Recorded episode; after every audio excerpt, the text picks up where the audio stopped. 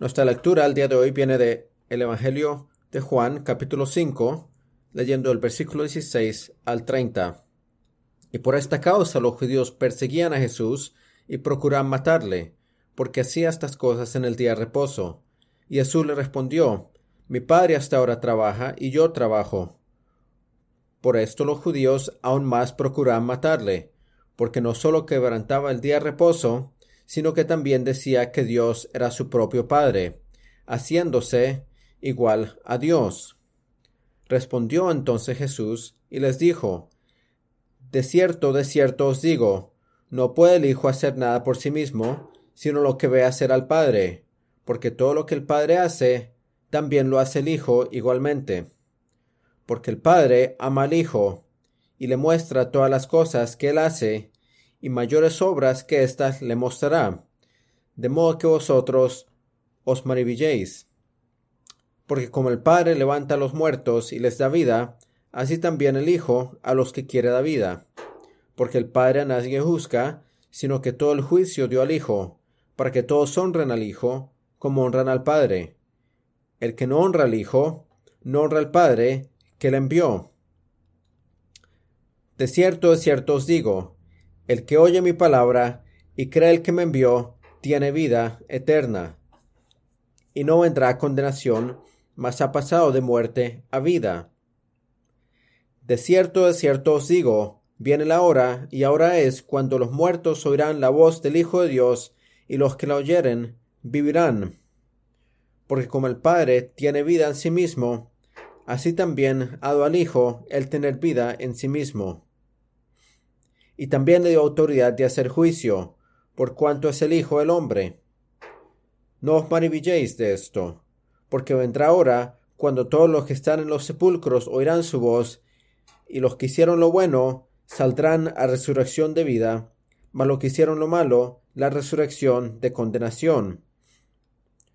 No puedo yo hacer nada por mí mismo. Según oigo, así juzgo, y mi juicio es justo, porque no busco mi voluntad, sino la voluntad del que me envió, la del Padre. Así dice la palabra del Señor. Gracias sea Dios. Antes de considerar su palabra, vamos a pedir la ayuda a nuestro Señor y su misericordia para recibir su palabra con audiencia y fe. Nuestro Padre bondadoso celestial, damos gracias por el don de esta palabra. Nuestra oración en esta noche es que podamos oír la voz del Hijo de Dios, aquel que nos llama del sepulcro, aquel que nos llama a la vida eterna. Lo pedimos en su nombre precioso y poderoso. Amén. Regresando al Evangelio de Juan en esta noche, regresamos a Juan capítulo 5. Necesitamos recordar en dónde estamos en el Evangelio y en dónde estamos en Juan 5. Este capítulo nos muestra una gira o un cambio en el Evangelio de Juan y eso es a la hostilidad en contra de Jesús. Y aquí Jesús está respondiendo una hostilidad, de hecho una hostilidad que le quiere asesinar de por medio de los líderes religiosos. ¿Por qué? Porque vieron un hombre que cargaba su cama en el día de reposo. Ellos clamaban a este hombre diciéndole que no era lícito que cargue en su cama. Pero el hombre le dijo, es el hombre que me sanó, que me pidió que cargue mi lecho. Los, ellos reconocieron que era Jesús. Él dijo que era Jesús y los líderes religiosos buscaban a Jesús, lo perseguían de hecho en el versículo 16 y le preguntaban por qué hacía estas cosas en el día de reposo. Y él responde, mi padre hasta ahora trabaja y yo trabajo y esto los enalteció, lo querían matar. ¿Por qué? Porque él estaba declarando que Dios era su padre y se estaba haciendo igual a Dios. Es el contexto. Lo que tenemos en el resto de Juan 5, empezando en versículo 19 hasta el final del capítulo, lo que tenemos es la respuesta de Jesús a los líderes religiosos. Y ellos han hecho la conclusión correcta. Jesús se está haciendo igual a Dios. Y empezando el versículo 19, Él lo explica, Él revela, Él revela su relación con el Padre. Y Él revela la gloria de su identidad divina como el Hijo. Vamos a considerar los versículos 19 al 30 y su respuesta a los demás. Al oír su respuesta, al escucharla, tú sabes que esta es una respuesta con mucha teología, es una respuesta con mucha con mucho material. Y tienes el privilegio ahora, a las 7 de la noche, algo nosotros estuvimos a las 7 de la mañana, eh, para tratar este texto y pensar sobre esto. Espero que estén alertas, que estén escuchando. Para considerar lo que dice Jesús sobre la naturaleza de la relación que él tiene con el Padre, esto es la teología, lo que llamamos teología trinitaria, lo que Jesús está diciendo aquí. Y no nos acercamos a este texto con una curiosidad intelectual, no lo recibimos como una nueva base de información que tenemos que tener en cuenta cuando pensamos sobre quién es Dios y después nos vamos y empezamos a debatir sobre la teología de la Trinidad, lo que dice ese pasaje. Eso no es, el propósito de este texto. Recordemos que los hijos de Israel, en la presencia de Dios en el monte Sinaí, estaban aterrorizados, estaban con miedo, y solo Moisés subió al monte, y, y en ese monte, ese monte está envuelto con una nube oscura, y la gloria de Dios estaba escondida en esa nube, más allá de esa oscuridad. Recordemos cómo Juan inicia el Evangelio. En él estaba la vida, y la vida era la luz de los hombres la luz resplandece en las tinieblas y las tinieblas no ha prevalecido contra ella. Y leímos, y, la, y el verbo se hizo carne y tabernaculó entre nosotros. Y vimos su gloria, gloria al unigénito del Padre, lleno de gracia y verdad. En el Evangelio de Juan hemos visto una revelación de la gloria de Dios poco a poco, conversación por conversación, señal por señal, la gloria al Hijo de Dios ha sido revelado a nosotros. Y si los hijos de Israel estaban llenos de temor, cuando la gloria de Dios estaba escondida detrás de una nube oscura, ¿cómo tú y yo no deberíamos estar temblando al leer un pasaje como estos? Este texto nos acercamos a ellos temblando porque la gloria de Dios está siendo revelada a nosotros. Y si necesitamos ser ortodoxos, la ortodoxia importa, la doctrina correcta importa, un entendimiento correcto de la relación del Padre y el Hijo importa. Pero aún así, esa palabra ortodoxia literalmente significa una gloria justa o una oración correcta. Y nuestra preocupación no es solo simplemente tener las bases correctas y marcar un punto, pero es una oración justa ante nuestro Dios. Por eso empezamos con el Salmo 2 en, esta noche, regocijando en temblor. Honramos al Hijo y le oramos, y por eso dice el texto que son manifiestas sus obras.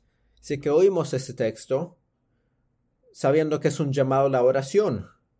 Es una revelación de Dios, es una revelación de la luz de Cristo prevaleciendo.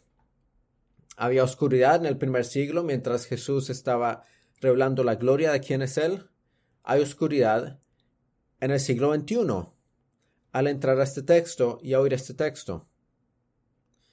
Y el mundo está en oscuridad, el mundo está padeciendo, hay decaimiento, hay muerte, y en ese momento en la historia estamos entrando en el cual el Señor nos ha guiado, somos muy conscientes de la oscuridad, somos conscientes de la muerte, del decaimiento.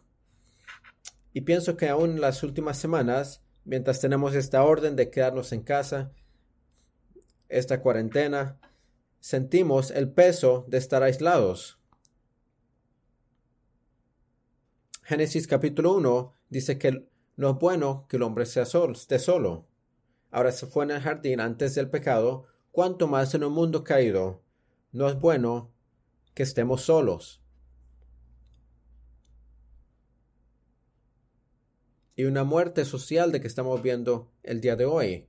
Y no es solo una muerte social de relaciones, es una muerte de verdad, no solo, y no estoy hablando solo de la muerte por medio del virus.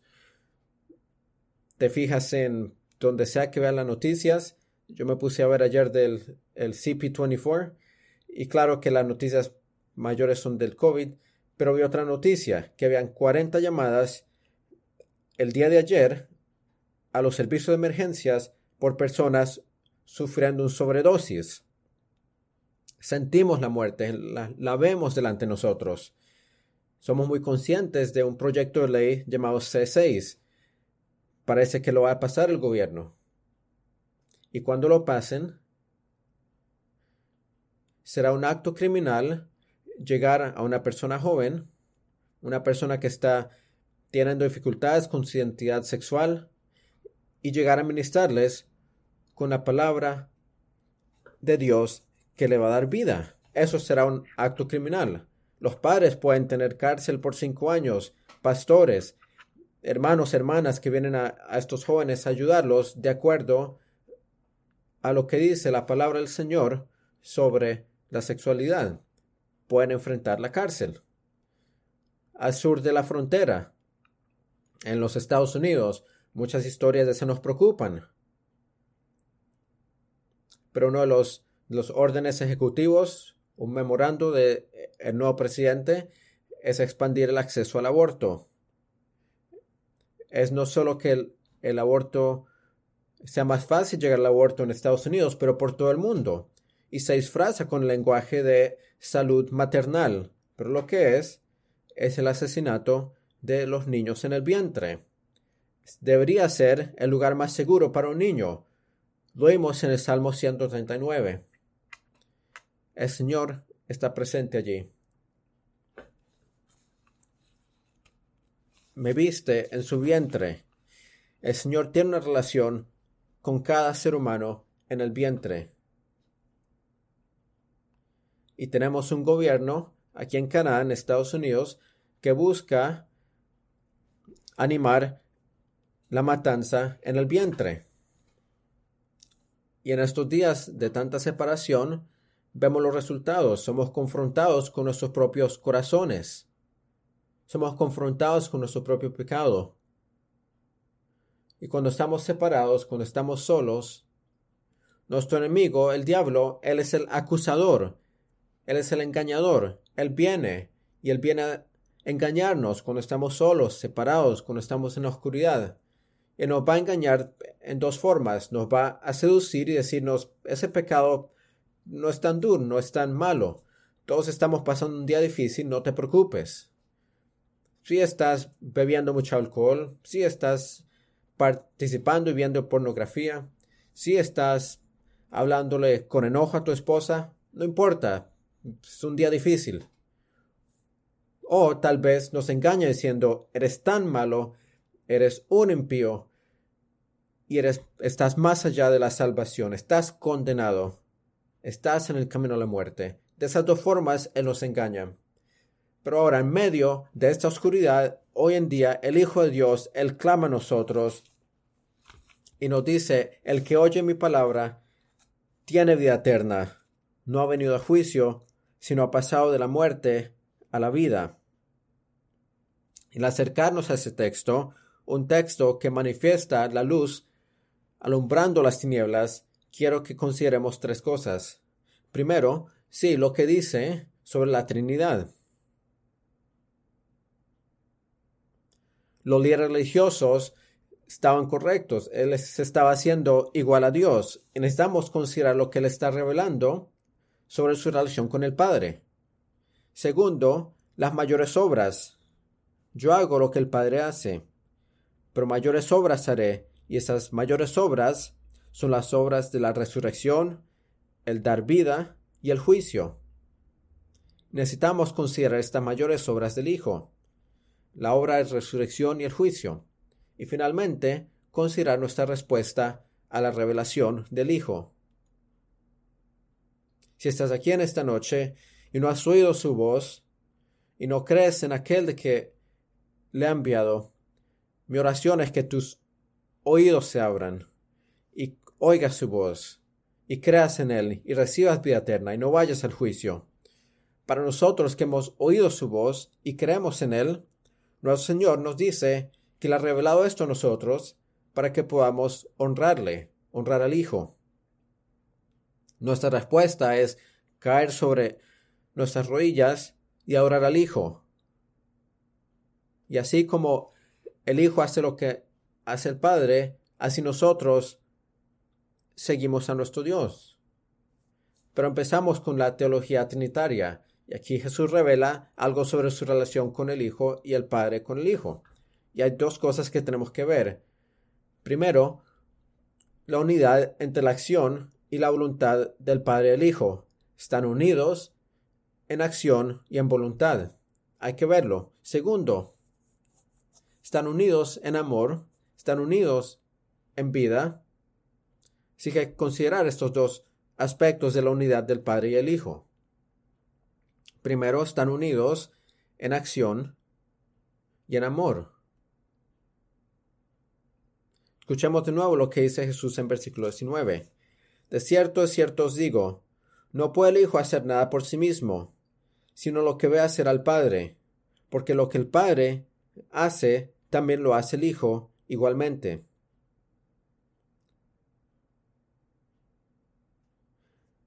Porque todo lo que el Padre hace, también lo hace el Hijo igualmente. El Padre y el Hijo están unidos en su acción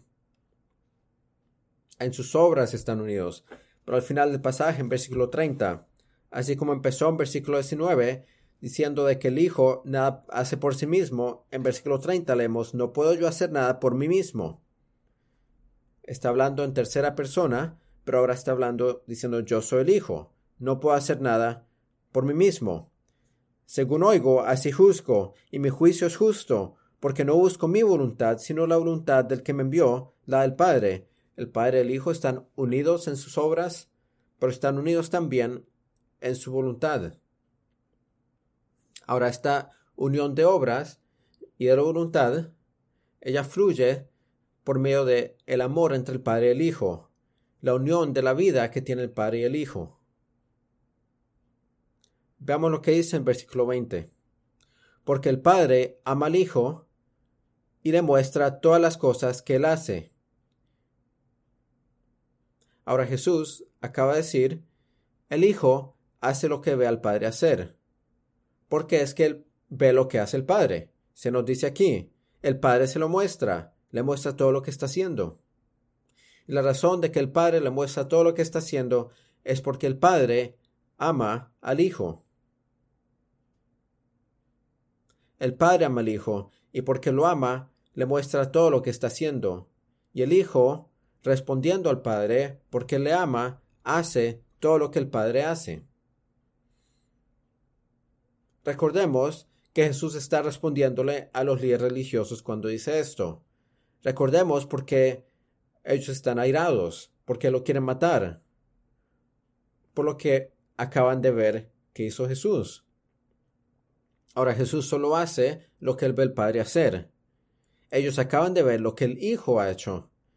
El Hijo dice, lo que yo hago es la obra del Padre, el Padre ha estado trabajando hasta ahora, y por eso ahora el Hijo también trabaja, y yo sigo trabajando.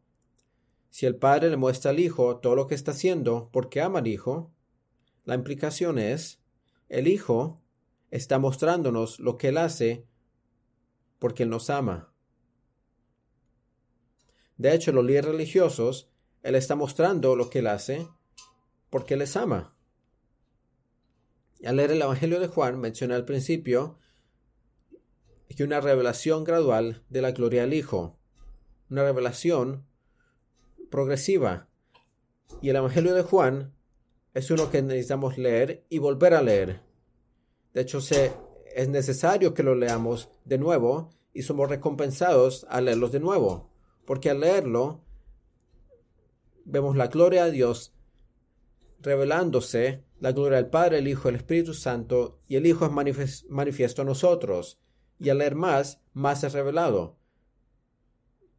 Más adelante Jesús empieza a hablar sobre el Espíritu y al final del Evangelio habla mucho del Espíritu.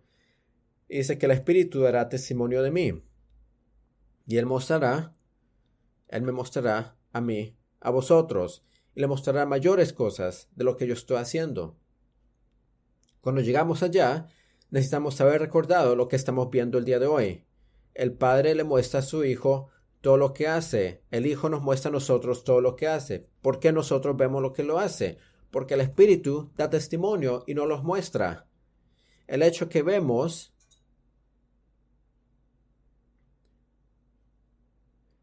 es, significa de que el Padre nos ha dado ojos para ver, así como el Hijo ve lo que hace el Padre, así nosotros vemos lo que hace el Hijo. La razón que tú y yo podemos ver lo que hace el Hijo es porque el Hijo nos ama a nosotros y ha enviado su Espíritu a nosotros.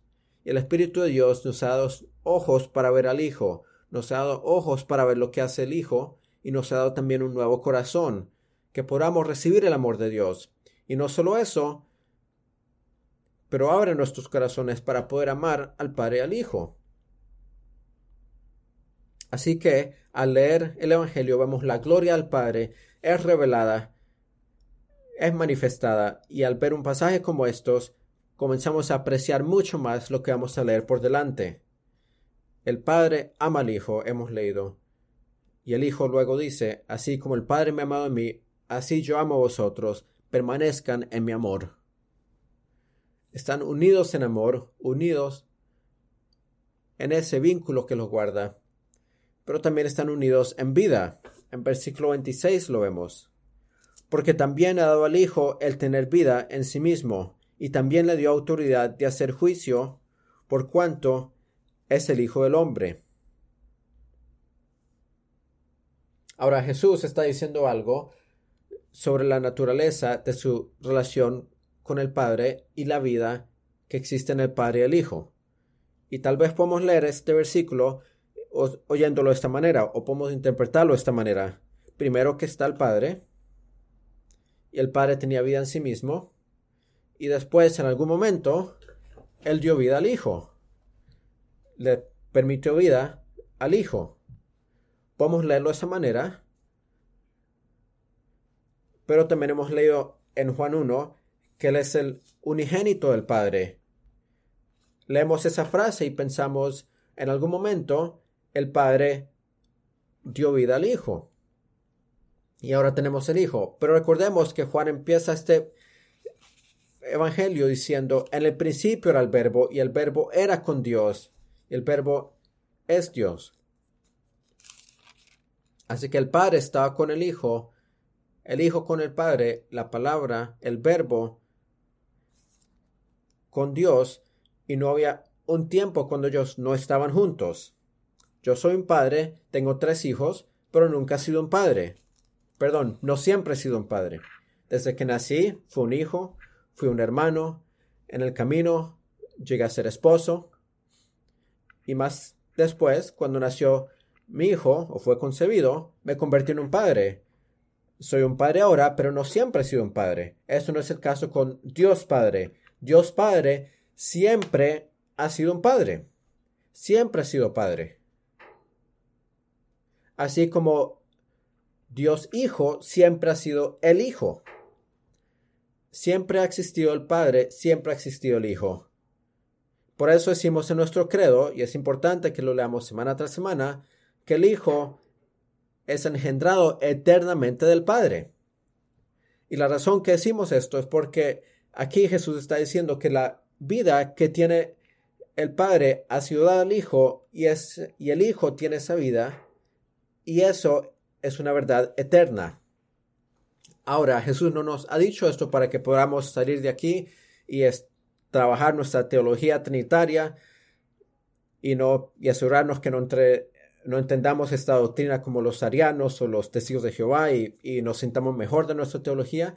Esa no es la razón por la cual la dice Jesús. La razón que Jesús dice que él tiene, el Padre tiene vida en sí mismo, así también ha dado al Hijo al tener vida en sí mismo. Él dice esto porque el Hijo tiene vida, así como el Padre da vida. Yo levanto a los muertos, así como el Padre levanta a los muertos. Y él dice esto aquí sobre la vida del Padre y el Hijo, porque él quiere que sepamos, que estemos seguros que la vida que él da es esta vida. Es la misma vida del Padre y del Hijo que nos da. Y por eso es vida eterna no es vida eterna porque es vida para siempre, como en un calendario,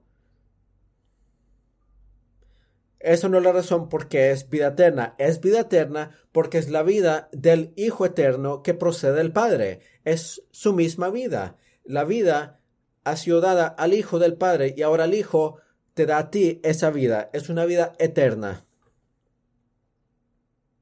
Así que oímos este texto, la revelación de la gloria del Padre y el Hijo, y el amor y la vida del Padre y el Hijo es revelada a nosotros, no solo para que podamos tener una perspectiva correcta de Dios, pero para que conozcamos la vida de que ellos tienen, la vida del amor que ellos tienen, esa vida eterna.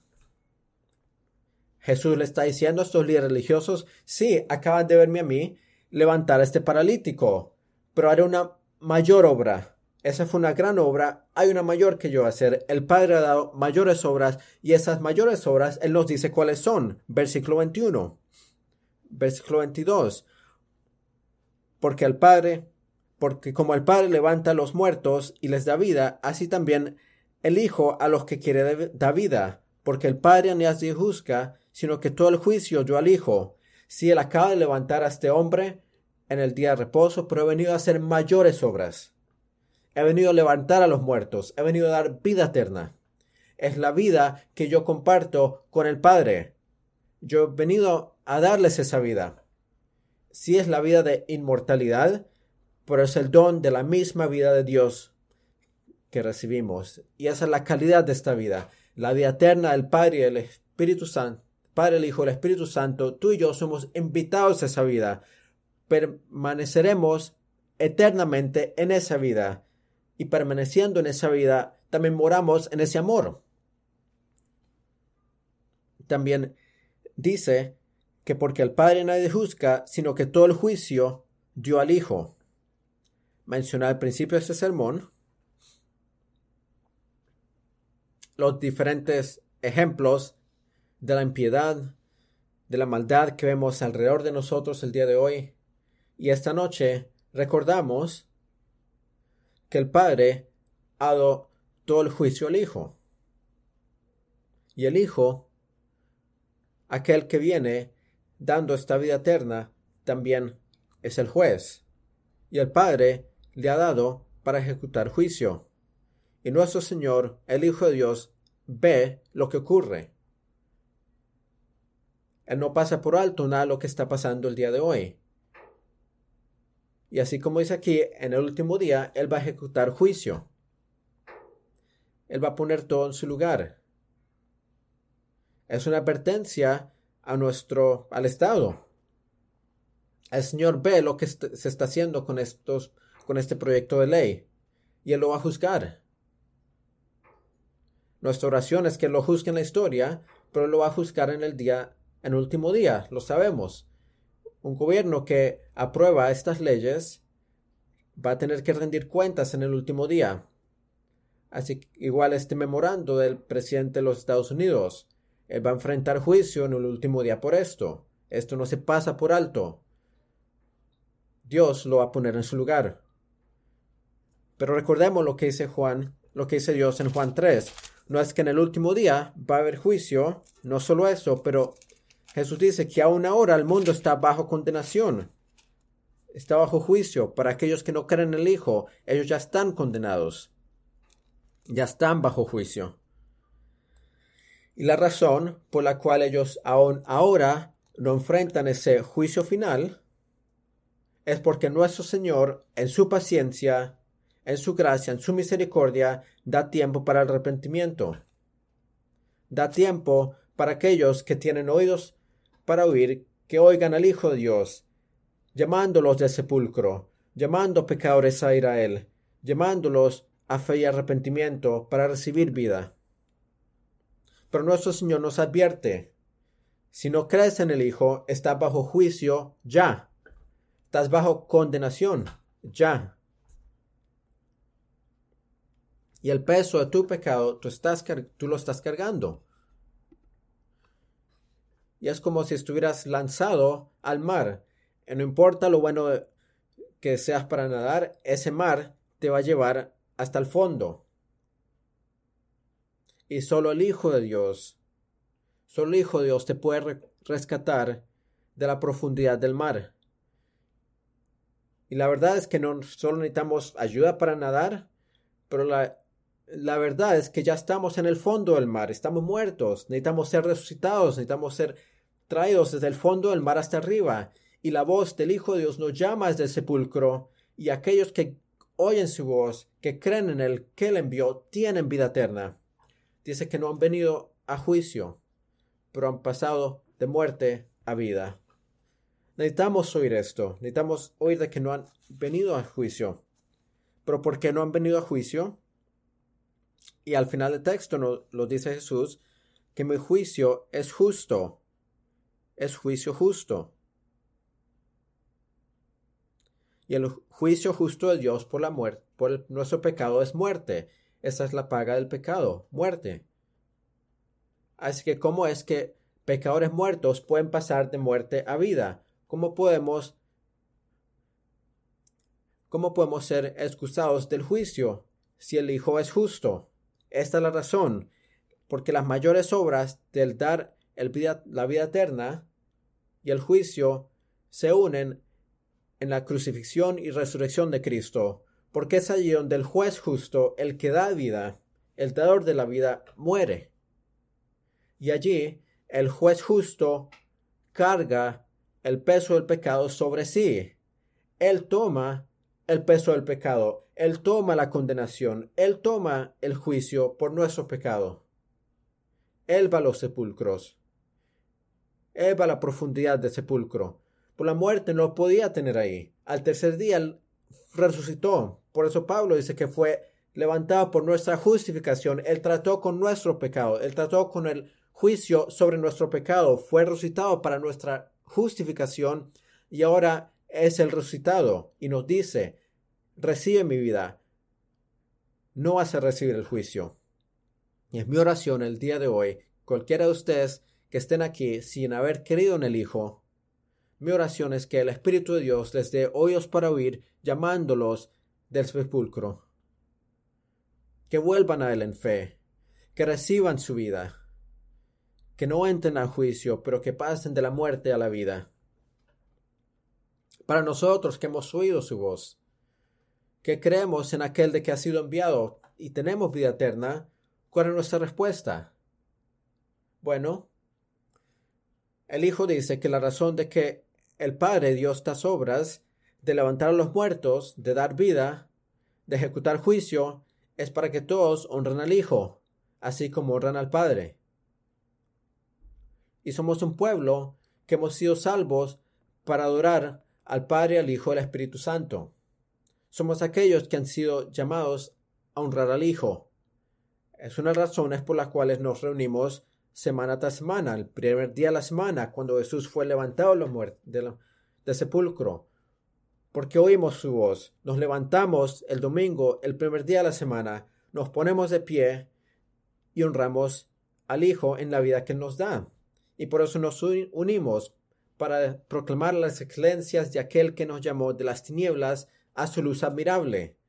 Respondemos en oración. Eso es ortodoxia, es una oración justa respondemos en oración y nos juntamos con los coros celestiales que pasan día y noche, las miradas de mirar, los veinticuatro ancianos, las veinticuatro criaturas que están clamando gloria, honra y bendición y luz sea aquel que está sentado en el trono y al Cordero, honra al Padre y al Hijo. Pero no solo eso, hacemos el bien. Jesús dice que aquellos que hicieron el bien son levantados a vida, los que hacen la maldad a juicio. Ahora no significa que son nuestras buenas obras, es que al tratar de guardar la ley, hacer cosas buenas, entonces seremos levantados a la resurrección. Jesús no lo dice así. Y él dice esto después de haber dicho todo. Y así necesitamos subir esta frase. Piénsalo de esta manera. El padre ama al hijo y le muestra todo lo que él hace. El padre tiene vida en sí mismo y a su hijo que tiene vida, porque el hijo es amado por el padre y el hijo comparte en la vida del padre. Porque el hijo ve todo lo que el padre hace El Hijo hace lo que hace el Padre. Y su voluntad es la voluntad del Padre. Tú y yo hemos recibido la vida y el amor del Hijo. Hemos recibido su vida. Hemos visto lo que ha hecho el Hijo. Y en la misma forma, nosotros hacemos lo que hace el Hijo. Nuestra voluntad sigue la voluntad del Hijo.